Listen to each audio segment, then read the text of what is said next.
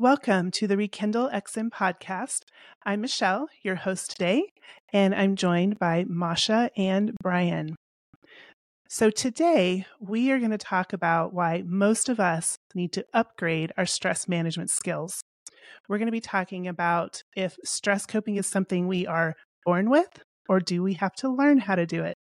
And why it is so important that we have a number of different stress coping skills to deal with the modern stressors. So, Brian and Masha, welcome. And we're going to go ahead and get started. So, most of us understand that we have a lot of stress. Plug. Why do I have to keep saying we need to talk about our shameless twit plug? Because I'm doing it in the middle. It's already in the middle of my present. Brian, you messed things up. the Gatchel brawl. I did not. All right. So we're not doing a shameless book plug just yet. We will get to that. Oh. Um, so well, Brian did, and go ahead. okay, never mind. Brian, just go for it. Oh, you said you're doing it later. Who's I'm the just... excited puppy now? All right, everybody, let's get back. Um, so, Masha and Brian, there's an article out that talks about the five stressors of modern life. And, you know, I think that most of us can guess what these are. But let's just think about our days. Let's go back a few years, first of all, because Brian and I are now full time RVers. We decided to get rid of a lot of stress so we don't have the same lifestyle now. But several years ago, um, you know, we were doing the typical corporate life where we left at seven in the morning. So we fought traffic for an hour. We got to work and then we had long, busy, you know, stressful days. Uh, we fought traffic then for an hour going home. And it wasn't unusual for us to be on our computers at night working. Um, not always, of course, but we all had deadlines that we had to work around. So, you know, if we think about it, there are a number of stressors that we encounter during the day that our you know ancestors 100 years ago 150 years ago didn't encounter. One they weren't on the roads with millions of people. Um, two they didn't sit in front of computers and tvs you know all day long and electronics. Um, three you know if there was something in their atmosphere or their environment that caused a feeling of danger they often did rely on these fight or flight skills. Literally, you're going to fight it, do something about it right then and there, or you're going to run from it. And, you know, unfortunately, as much as we would like to, when you're in a modern lifestyle, it's very rare that you can fight or run from the stressors. So let's get into it. Um, Masha, Brian, what do you think? Are we born with stress management skills, or is this something we have to learn as we go through life? I think that we are definitely born with some skills that are appropriate for our infant environment, and that's why babies act the way they do. Uh, they very clearly communicate with us. It just takes us a while to figure out what that means, right? The stress coping mechanisms are built in. However, I believe that as we grow, we have to uh, learn new skills and adopt as we become more grounded in this environment. So it's a combination. We have the skills, but as we enter the very complex world that we are living in, we have to learn new skills to be able to navigate the life, managing our stress accordingly. You're, you're forgetting one side of it, though. It's also part of your genetics. How you respond to stress is different for everybody and it's at a gene level as well.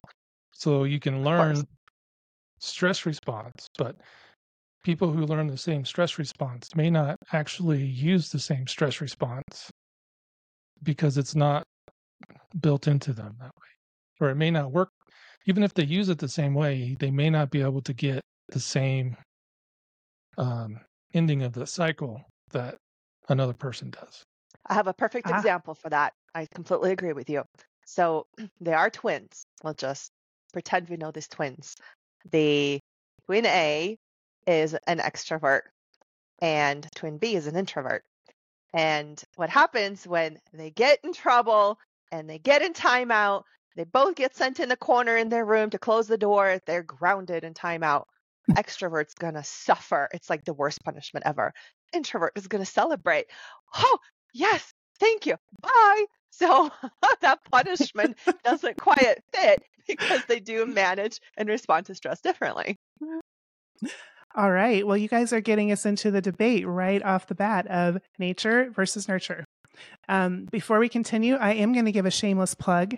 If you find this content helpful, please help us reach a million hearts by subscribing and following us. We would greatly appreciate it.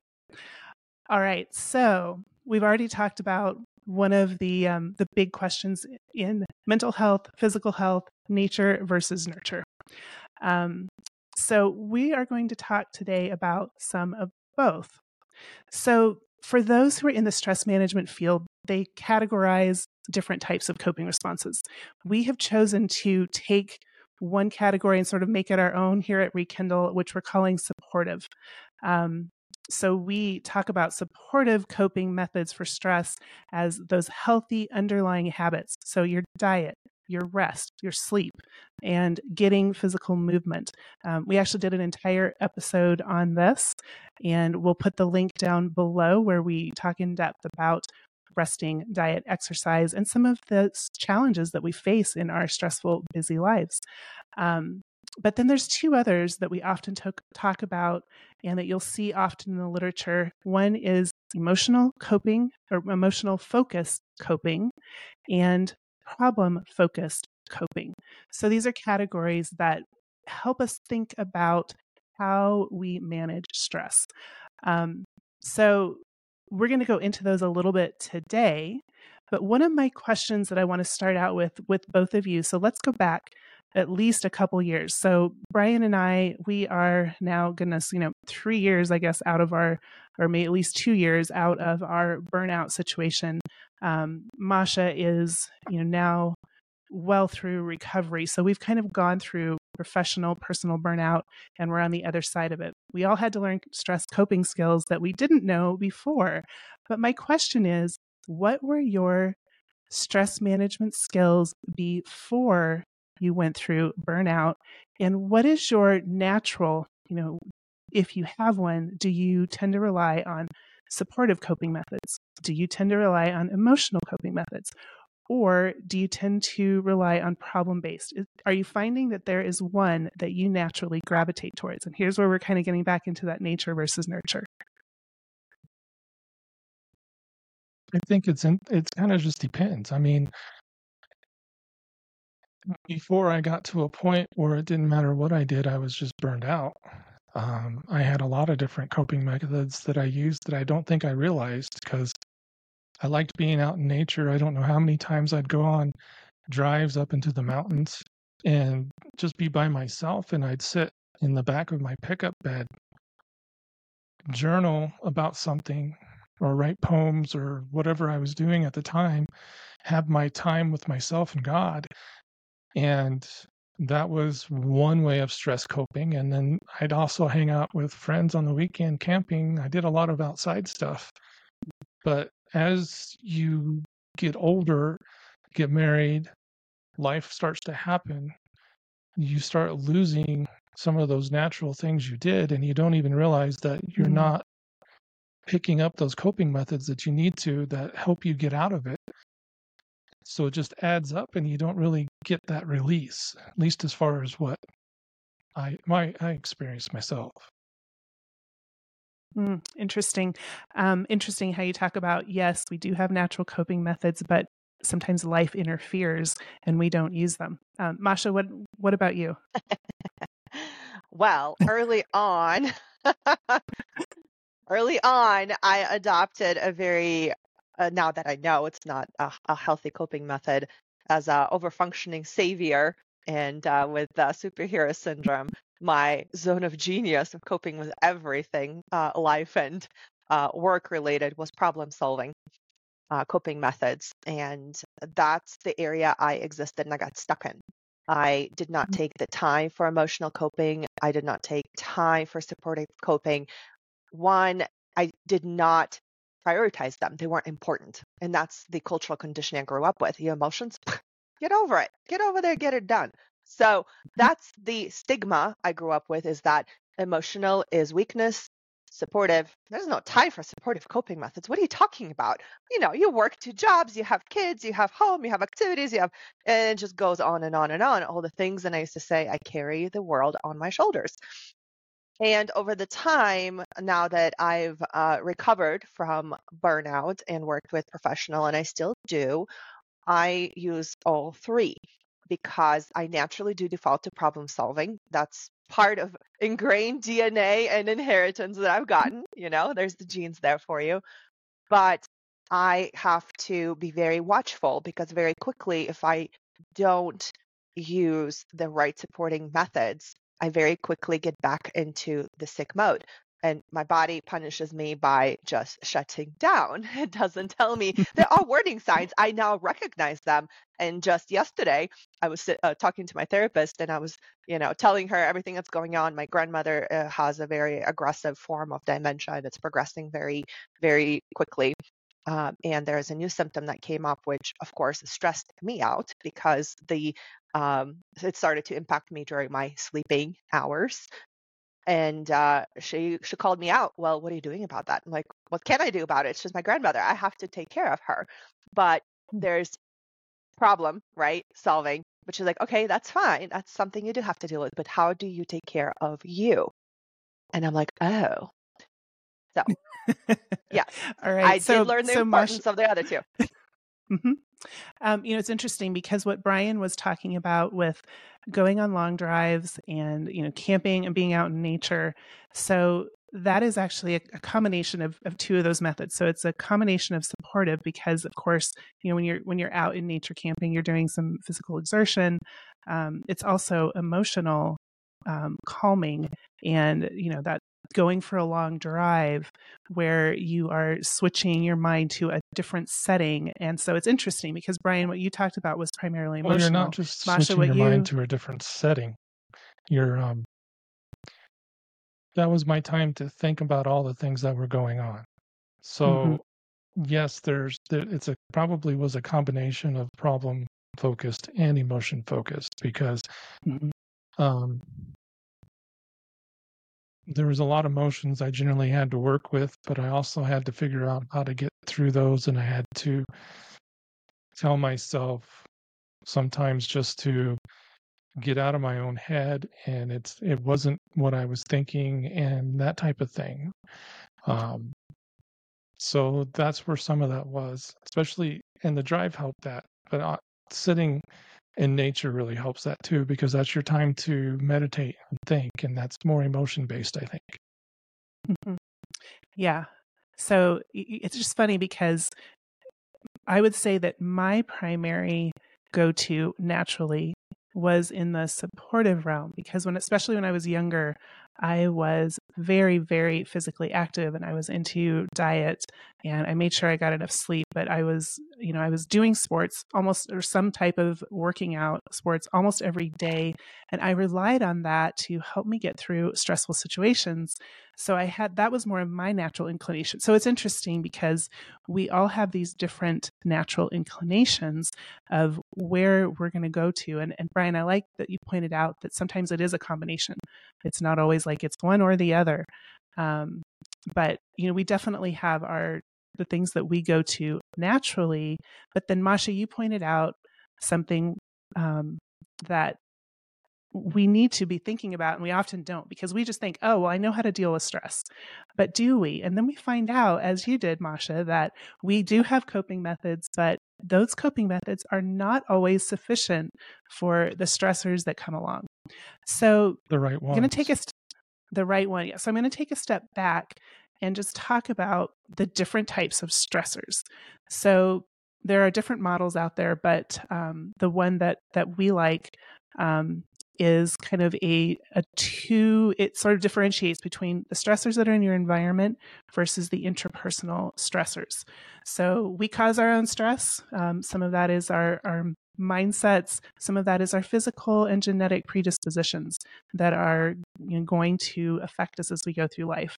But then we also have these stressors that are in our environment. So we have our relationships. We have stress that comes from you know our family members who we love, um, but sometimes there are stressors. Sometimes it comes from our colleagues at work. Sometimes it's in our environment, our hectic drive through traffic, the constant noise that we're exposed to, being on computers and electronics all the time. Um, and then we have this thing called performance stress, which, when it comes to burnout, this is what we think of. And what we mean is our jobs.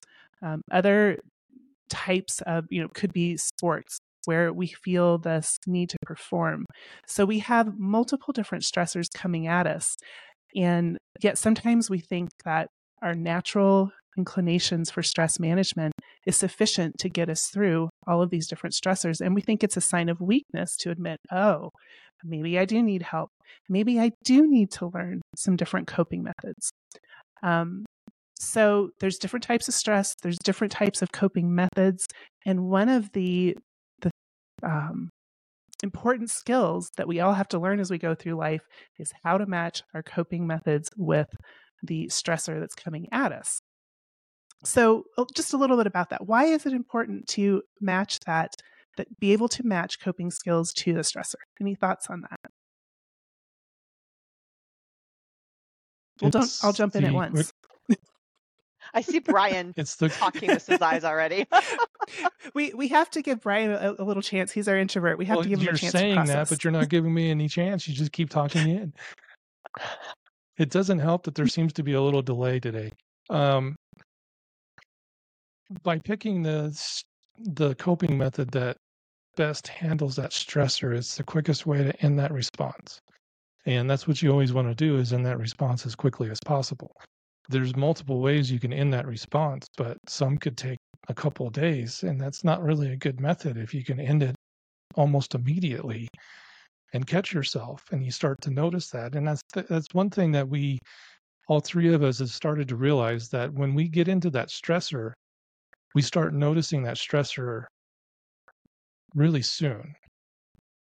And then we can like, oh, okay, okay, I know how to get out of this now. So that it, it's really important to know stressor versus coping. Right. I'm gonna add a little little to that. I do agree with that. Um, you know, it's important to have a a menu, a la carte menu. We call it the My Rekindle Kit, and have those strategies lined up for you so that we can use them. And but before that, that's your emergency kit, right? I had a stressor. What do I do?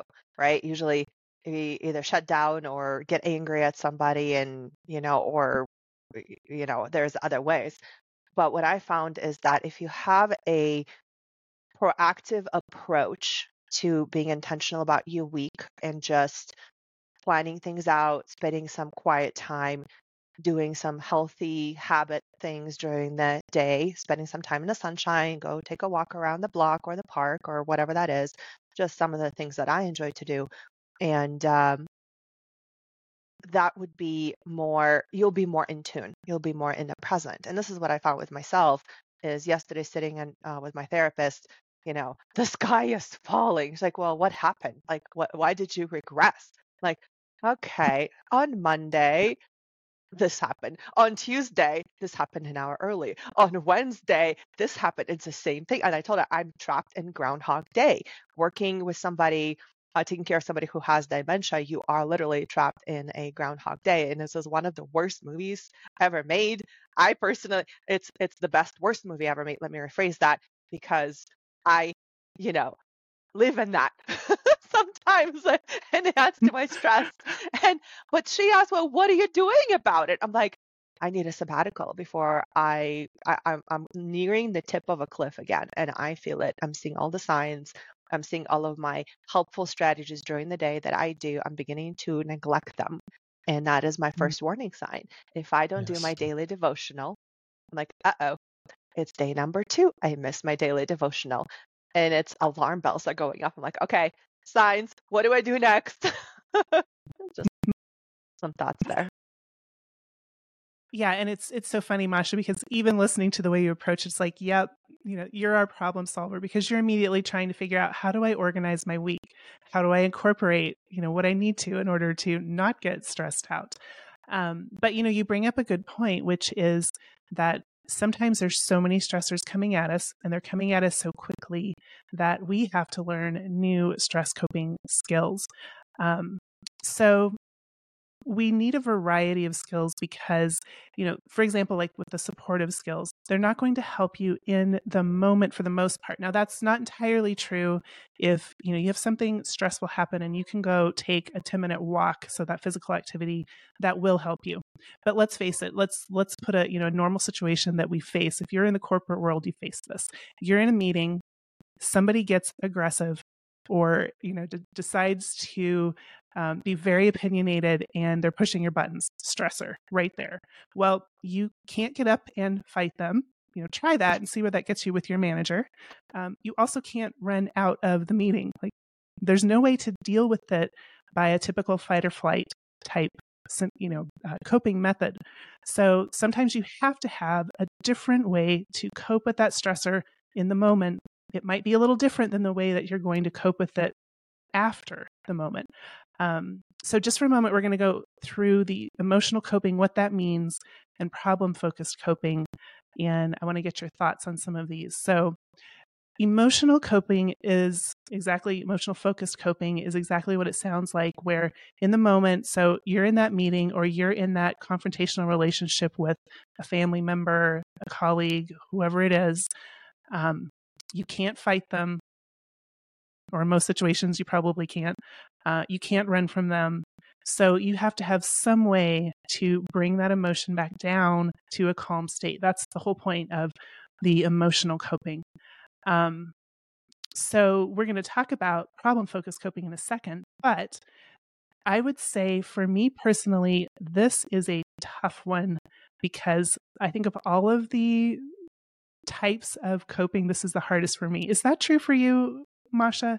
Uh, and Brian can probably attest to this. I'm not a person who shares easily when it comes to emotions, but I struggle with this one. Is this true, or how do you guys? What what what emotional coping do you use, and is it something that's natural versus learned for you? My old mindset was emotional coping is dumb my new mindset after I found the value of of it. Uh, it does take work. It's possible for you to learn emotional coping, and my new mindset for that is it is necessary and it's life saving. It is the one thing that I had to learn, and it is the one thing that helps me connect with the now. I've never been a reactive person. I've always been a proactive person. But when I'm stuck in that emotional stressor, if I have an aggressor coming at me, I don't immediately go and fight. My immediate reaction is to diffuse situation to calm things down, the nurture way of things. And practicing that usually take a step back, take a deep breath, analyze, you know, how do you feel first as you? Uh, are you in danger? Are you just angry that this is happening? But it's not necessarily helpful to deal with emotional coping right then and there. You have to have self control and self will to deal with the situation first. And then you can take a step back and journal to reflect on, okay, I felt this. And that's where I usually never got to. I dealt with it and I mm. swept it under the rug and I kept going. But now, when I have a feeling and I don't know what it is, I have to really pray and meditate well what is this physical feeling? Like oh it's emotion. Okay what emotion is it? And then you go through your uh, my five whys well why do i feel this way? And i get to a very particular um, event and a lot of times it's not related to that immediate stressor. It just helped me realize it because i've had that feeling already for a little bit and then i did not end the stress cycle so it carried on and built up at the next time that emotion was provoked. Hmm. So I heard you mention journaling as a as a coping uh, you know as effective coping for you when it comes to emotions. Are there any other emotion focused coping methods that you have learned to use? Oh, absolutely. Um, I think a, a lot of it has to do with taking the time, taking the quiet time, and really be present with myself and check in through all the emotions and where I'm lacking. And the quiet time does it for me, even if I don't get it to the journaling. But things like being mm. outdoors it totally resets my my psyche. It totally grounds me into the moment. What I also like to do during the day, and when I forget it, I don't have as a successful day. When I work, I have classical music. I have Mozart playing, and it's just calming. It unlocks my focus and creativity, and it puts me in that space of, oh, I love to work and focus, even though I hate the task in front of me and there's uh, lots of other ones like this weekend for example uh, we, i'm taking one of my um, girlfriends to a spa day because she just finished a nursing program and she's on verge she is in burnout and unrecognized burnout and i think she's kind of like i'm looking in the mirror and i'm like hmm we got to do something so we're going to mm-hmm. do a spa day so that way we're actually driving two hours to uh, an area we're going to uh, do the spa day. Then we're going to do some physical therapy, some massage therapy. We're going to do some sauna, some floating, some aromatherapy, some sound therapy. So those types of things help recognize emotions and let them go because you can't let them go unless you recognize what those are just some examples of of things that that i use uh, but i think the most important one for me which is also a proactive one is reconnecting to the now and this is where there's so many distractions, like you mentioned. There's so much noise. There's ping from computer, iPad. There's just like nonstop. You walk in and it's like a casino of sounds that are happening around you. And that does cause stress. So I think one of the most important things is taking the time to reconnect with myself, with God every single day, making that time. When I do, things go amazing. When I don't, I get caught mm-hmm. up in the chaos. Um, and Brian may disagree with you on the whole Mozart thing, but I, I do like the fact that you point out music, which could make a tremendous difference. So, okay. So, Brian, I, I know Mozart's probably not your favorite, but what are your emotional coping methods? You've talked a little bit about being out in nature. Are there any others that you've had to learn over these past couple years um, as we've been out on sabbatical and then, you know, starting a no, whole new life? Um, well, reading the book that's coming out here in the next nine months was probably my biggest emotional support during this time of recovering from burnout. But uh, I had a really good friend, Martin Shell, that he walked with me a lot. I was able to overcome a lot of things that probably were emotion based. Just be able to talk through that and having that type of support was really helpful.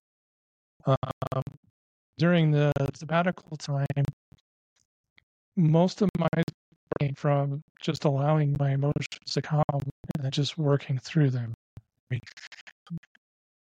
We tend to suppress those emotions because we don't want to deal with them, but at some point you got to start letting them come out so that you can start working through them and that takes time and there's not necessarily any like major thing that you can do other than just let that emotion come out and work through its process of what's going on.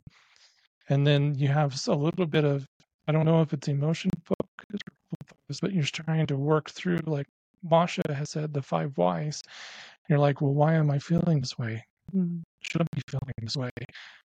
How can i change my thought on this? What if it I'm looking at this from the wrong angle, and I had to start looking at this not from a victim, but from well, what were the things that I did that helped the situation happen the way that it did? Where did I go wrong? How can I make that change? So it's changing perspective from potential victimhood to okay, I was the one who perceived it wrong. I was the one who had the wrong reaction. And it's not always the case, and I'm not saying it is, but that's how I approached it during the sabbatical time that we were talking about. Yeah, and you know, I think it's interesting because um, Brian, we're getting the um, you know the male perspective on this because we've we've now talked to a couple other folks who have talked about how you know it's not uncommon for men to suppress and internalize so i do know during our sabbatical there were a lot of emotions and, and just you know it's funny because we'd come back to denver which is where we were from and even hitting that environment would trigger it because I'd be sitting in the car with you and all of a sudden we'd we'd hit like Metro Denver and you're just like, oh, a lot of that is coming back. The first year and a half back to Denver after we left, it was it was like all of those emotions and, stressors, even though they weren't there anymore, they were all just jumping right in front of my face. And thankfully, after time, you can work through those. And I don't have that anymore. But coming back to Denver is something that I'll probably never enjoy that I can attest to that too. And I've been a Denverite since 1995, since we moved continents. So I consider myself local. And I can totally relate. And I think we actually had a conversation about this once. Is does anybody else feel this when you go outside uh, to outside of the states and you know vacation, business trip, whatever? You come back, you like enter a thick fog. Like what happened? And it's instant. So it's interesting that I feel it too. Coming back to Denver, um, I do get to take some weekends on uh, East Coast uh, uh, due to some uh, nice privileges we have as a family. But when I come back, I'm like, whoa, it's like instant. That yeah, and you know that's interesting because that um, that in itself is is a form of emotional coping, which is you know, kind of separating yourself or getting out of um, a situation long enough to let your brain um, process and um, start to deal with some of those emotions. But you know, that, I'm kind of getting into the weeds here, um, which we're not going to do too much today. Uh, we'll have further episodes coming up where we're going to dive a little deeper into some of these types of um, coping, and you know, particularly emotional, emotion focused will I think be our next one. But um, it sounds like what I'm hearing is, yes, you had some natural skills. You also had to learn some, particularly in burnout recovery. Um, and one more I'm just, just going to throw in there because Brian and I do this frequently now is breathing. You know, we don't necessarily always recognize this, but um, the power of taking those deep intentional breaths and um, you know really breathing out is something that we've all gotten. when I'm being Yeah, intentional about that, but okay. yeah. There's a lot of sighs. I don't think those are intentional. Those are just action.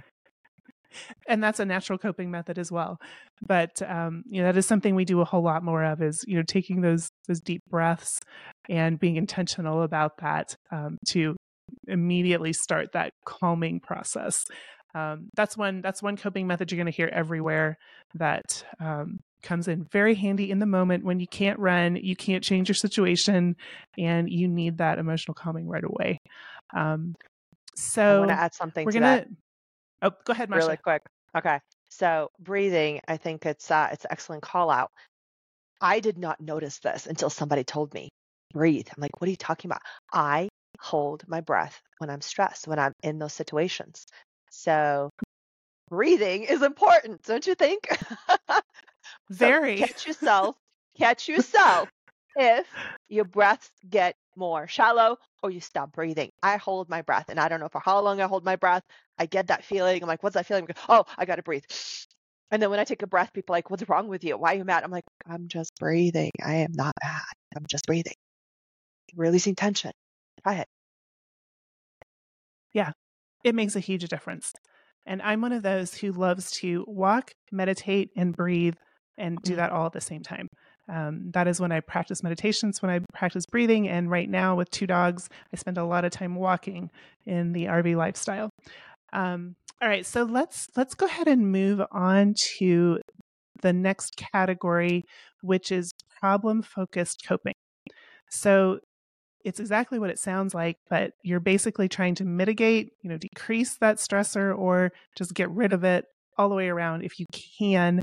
And there again are a number of actual separate methods here. Um, and I am going to stop and just give a, I'm going to give our book plug now. So, in our book that is going to be published this fall, um, we actually talk about our journeys and we do talk about these types of coping in much more detail than we do today. Um, so, problem focused coping, what problem focused coping methods do you use? What did you have to learn versus what do you feel like you were just born with? I'm a natural procrastinator, so problem focused coping methods um, was something that I definitely had to learn. And being from the engineering world, the whole idea of what we're doing is problem focused coping because we're trying to meet Mm. a deadline and we want to be done well before the deadline happens so we're not up until midnight trying to submit something that is not done as well as it should be because you had to rush through it so um, just the field that i was in had to teach me that but then being a natural procrastinator i'm always at war with that idea of finding ways to stop that stressor before it happens For me, eh, I I don't know if uh, uh, if I've I don't think I've learned it. I I hate to say this, but I'm just born with it. Problem solving has just been always always my zone of genius. And to this day, I have a problem in front of me or a situation or anything, my brain automatically thinks, what's the best thing that can happen? What do I want to happen? And what's the worst thing that's going to happen? What's what's the worst possible thing that can happen? And then okay but realistically, that's the immediate you response mm, everybody no, kind of has is that problem solving on an immediate response but what about something that you know is coming up how do you solve it then did you and naturally just I'm trying to explain it if you'd only listen. i was listening it's part of my thinking process with anything that can come up or anything that is coming up or anything that is a surprise. What's the best thing? What's the worst thing? Realistically, it's going to happen somewhere in the middle. And therefore, it takes it takes a lot to get an emotion out of me and I usually am very reserved. That's just something that just works for me. okay So, so Masha, I'm a follow-up question though is where has problem focused coping failed you and why did you have to learn the others if this is your natural instinct? Where it failed me, I wasn't prepared for that question. I was imperfect. No, I'm kidding. I'm perfectly imperfect. Um, I think the problem solving where it failed me is that having that overachiever personality and, and not being able to say no, solving other people's problems and enabling individuals to abandon their problems and leave it for somebody else to solve. And being in a place where I default to helping and volunteering versus, uh, you know, letting things just figure its way out. I tend to jump in and, and save the situation. And it's oftentimes not my job nor my role, nor is it asked of me.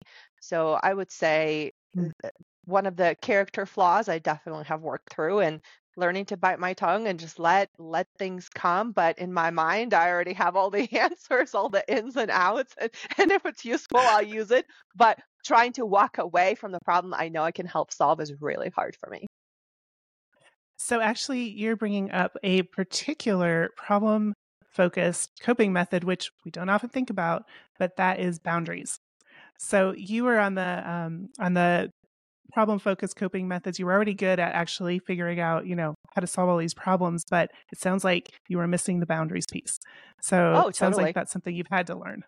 both sides of the coin completely. And because I would be that energy, I allowed that energy come in and rid chaos uh, instead of setting clear boundaries and not letting uh, uh, my peace be disturbed. And this is something we're also going to talk about in one of the future episodes called Finding Your Peace.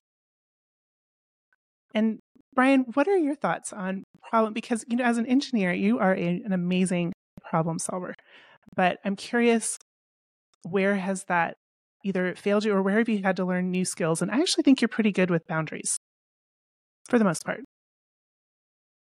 yeah i i had to learn boundaries as well. I mean anytime when you're young and you're impressionable in your 20s you want to make sure that you're making the good impressions and once you start to learn where people are starting to take advantage of you you either le- let that happen or you start setting boundaries and eventually you just have to start setting boundaries because it wears on you.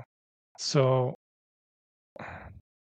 i learned boundaries just like masha is learning boundaries from instances at work or whatever where I constantly felt like I wasn't getting the value that I should have, or I wasn't Mm. feeling the value that I should have for what I've done.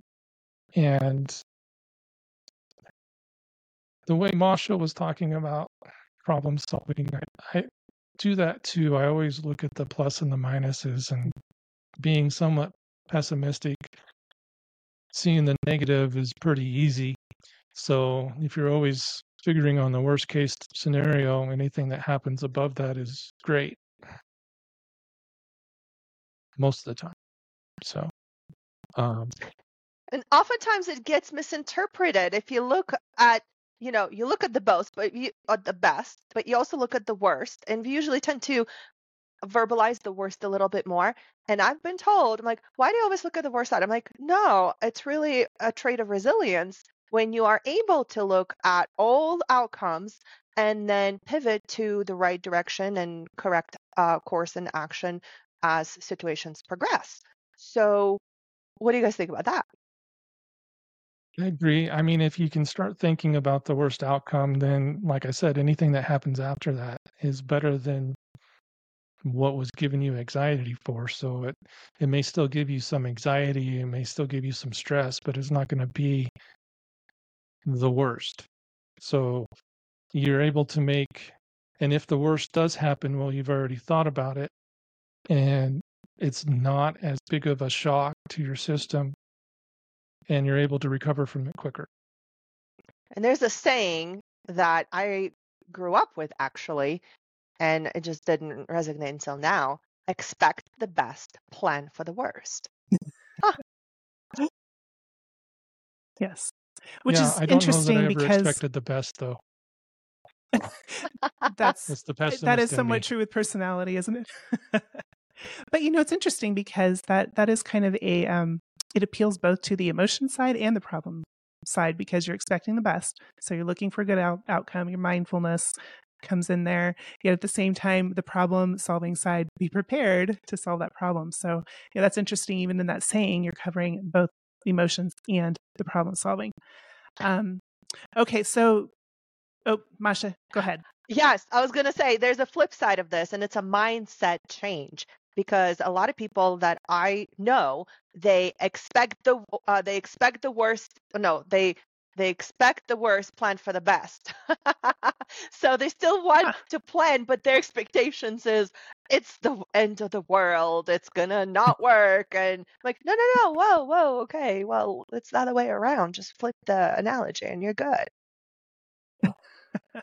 I haven't. Well, I, I suppose that is true, especially today. Um, good point. All right. So I'm going to talk about another concept from our book. We talk about the Rekindle kit.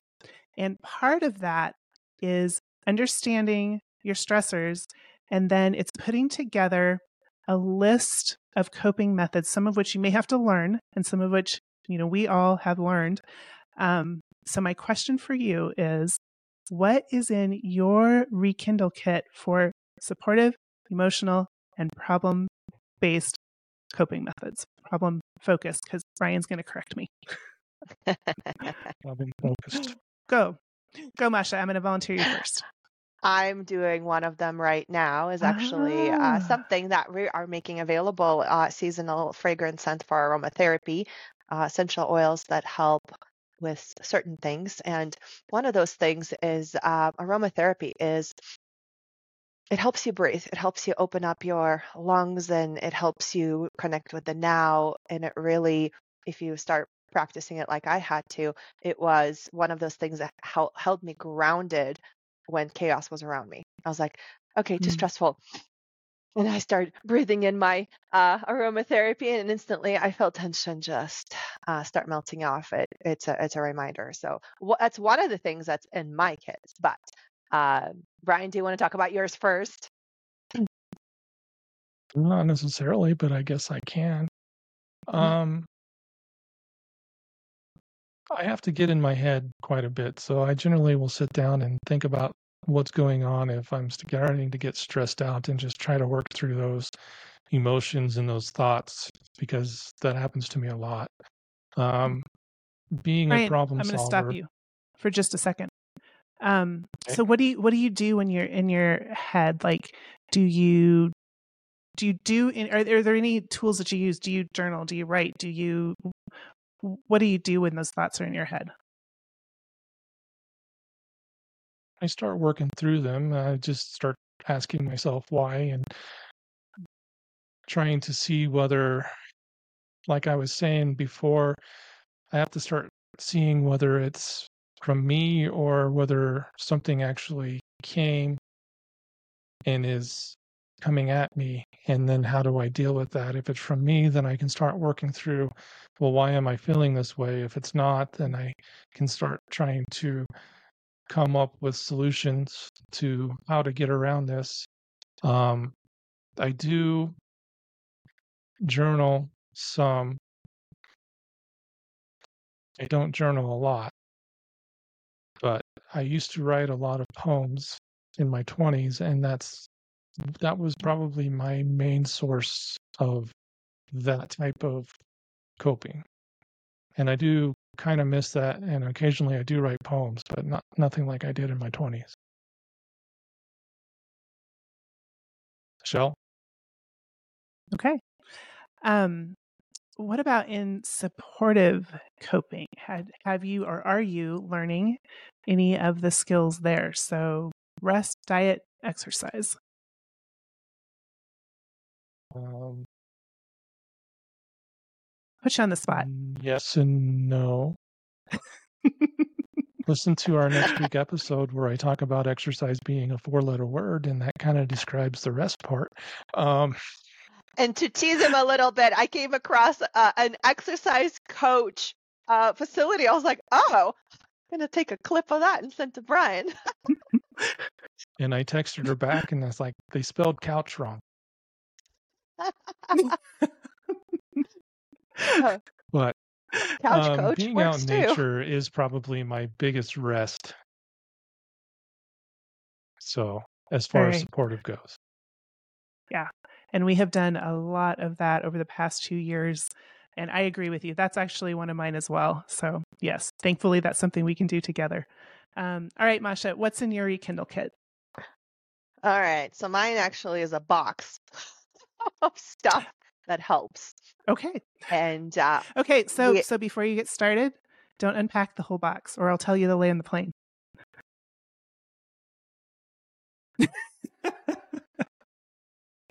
you might one day may be able to buy it in our store. I haven't made the decision yet. Uh, so as as I mentioned earlier, aromatherapy is huge, but one of the favorite ones that I, I like to utilize is uh, self care. So for me, it used to be massage, but um, I'm not quite there yet. It's reflexology. So foot reflexology and face reflexology has done wonders of releasing tr- stress and tension and it's something that I proactively use now. It's part of my routine. So every four to six weeks, I am there on the clock. And by then, I'm already at the place where I really need it. Other uh, coping methods that are in my toolbox are obviously spa. We love to treat and re- re- release some of the tension. And hopefully, it is with a friend. My mom has a, a hot sauna. So during the winter times, we go there once a Mm. week. And Oh my goodness. Well, one, you have a friend you can share uh, life, and you know the saying goes, share, um, share your story once, carry half the burden, share it again. It's half of that burden, and by the time that you shared enough, you no longer have that stressor. You already processed it uh, verbally and emotionally with with a, with a friend, and use problem solving skills on that too. Um, other t- tools that I love to physically engage in is uh, taking a time out and use and drinking tea, herbal tea, uh, non-caffeinated teas. Of course, I do like my caffeine, but when when I am stressed, caffeine actually adds to the anxiety and steals my sleep. So I- I'm really cautious on gauging. Can I have a cup of coffee today? Uh, that's a bad idea. I'll Mm. have one tomorrow if I get enough sleep, right? Um, so I try to use a lot of proactive uh, methods. Also, therapist is is on my routine, even if I don't feel like I need to go. Or yesterday I was like, you know, I'm really not feeling well. I'm just gonna ditch it. And something inside of me, my intuition talks to me, and I listen. I learn to listen because she's always right. And and said, go and talk. And she held me accountable. She's like, okay, well, I'm beginning to see some signs of, of, of, uh, of stressors. So what are you going to do about it? And for me, also using PTO. PTO Mm. is there for you to use when you're healthy, not when you are sick. So that was my mindset. I need to hoard my PTO. I may need it and then take a vacation and then use it for uh, sickness. Have sick days for that. But I've learned to proactively use PTO for self care and make sure I'm in tune with myself. And other things like handy, crafty things that I like to do with my hands. So there's some of that in there. Uh, for supportive, definitely rest is a challenge. And uh, diet is a four letter word, but um, a great Lent is coming in. So I'm going to be obedient and deny myself all the things that I love just to cleanse my body and my spirit and reconnect with God. That's important for me. And for exercise, uh, my physical therapy routine is is really my savior right now because when I don't do it, I feel the consequences of it. And I'm slowly beginning to get into yoga, um, something that I really love. It connects my body, my my mind, my Mm. spirit with the breath, and really grounds me in the moment. So I really, really miss it. I've gone last week. Halfway through, I was fine. The other half, I almost died. Did you not? I was like, okay, I'm happy I'm here, but I did make it. So I'm uh, pretty sure I'm hearing that plane. go for it. No, we just need to land the plane in general. Yes. yes. All right. So so Masha, you've got some you've got some great skills. Um I would say that mine, you know, my my natural was a supportive a lot of movement, physical movement. I used to eat healthy. I'm not going to say that I do right now, but we're working on that. Um so I would say that is what I'm working on is a healthy stress reduction diet. Um being out in nature thankfully brian and i share that or you know if we didn't share that i think we probably would have had some problems over the past two years of full-time rving because that is a big reason to do it is to be out in nature. So i would say that walking the dogs um, meditation which i often do while i walk. Um, i would say hobbies are in my rekindle kit and i always have some kind of sewing project with me just to you know be able to reconnect and, and use your hands in that way um, I would say that I've had to learn some emotional coping skills. I've had to learn to actually talk to Brian more, and he will say that I am not the most communicative, and I'm working on You're it. But I'm still not great at it. Let's face it. The, plane's yeah, go ahead. Throw me under the bus. Yeah. No, oh, you're being nice to me. Okay. So I would say I'm I'm learning some of those emotion focused skills. Um, all right. So I do know it's time to land the plane, and you know we all have we all have lives, and Masha has a daughter who's going to be calling her if she doesn't show up to pick her up. So to Don't forget me, Mom. end up, forgot me again. yeah. So to end up, um, I want to want you guys just to answer a, one quick question. What is your tip for how can people learn new stress coping methods if they need to? Go for it, Masha. No, let's just on the plane. I, I can All talk right, for well- another hour. Okay, two minutes or less. One tip. One We're tip. 50 minutes in. Oh, we had a lot of tips, but I think one tip is, yeah, but is you got to leave in five minutes, and we're 50 minutes in. It's okay. I'm waiting for the call. one tip. We're I'll just do to be one tip. 45 minutes. I know, 52.58 seconds and counting. All right, one tip. I'll, I'll All just say right. one tip. The most important tip that I think that I have implemented that is life saving is quiet time. I plan at least 10 minutes of quiet time, no technology, no screens, just me in the moment, connecting my mind, my body, my spirit, the breathing and prayer, meditation, whether it's outside on the porch, in the walk, or just sitting on the floor, or standing on the floor, whatever that is, it's 10 minutes of just existing and being in the moment. That's great advice. All right, Brian, I'm going to land the plane since we need to. Um, but I do want to invite people to share in the comments what are your stressing techniques, stress coping techniques? What do you rely on? And are there any new ones that you're learning? And then if you did find this information helpful, please help us by subscribing and following. And, you know, our goal is to reach a million hearts to help us all beat burnout and manage stress. Um, and then join us next time as we have um, more conversations about stress coping methods and living the kind of lives that we want to. Any final words? Be great and breathe. Ah, great advice. All right. Thank you, everyone.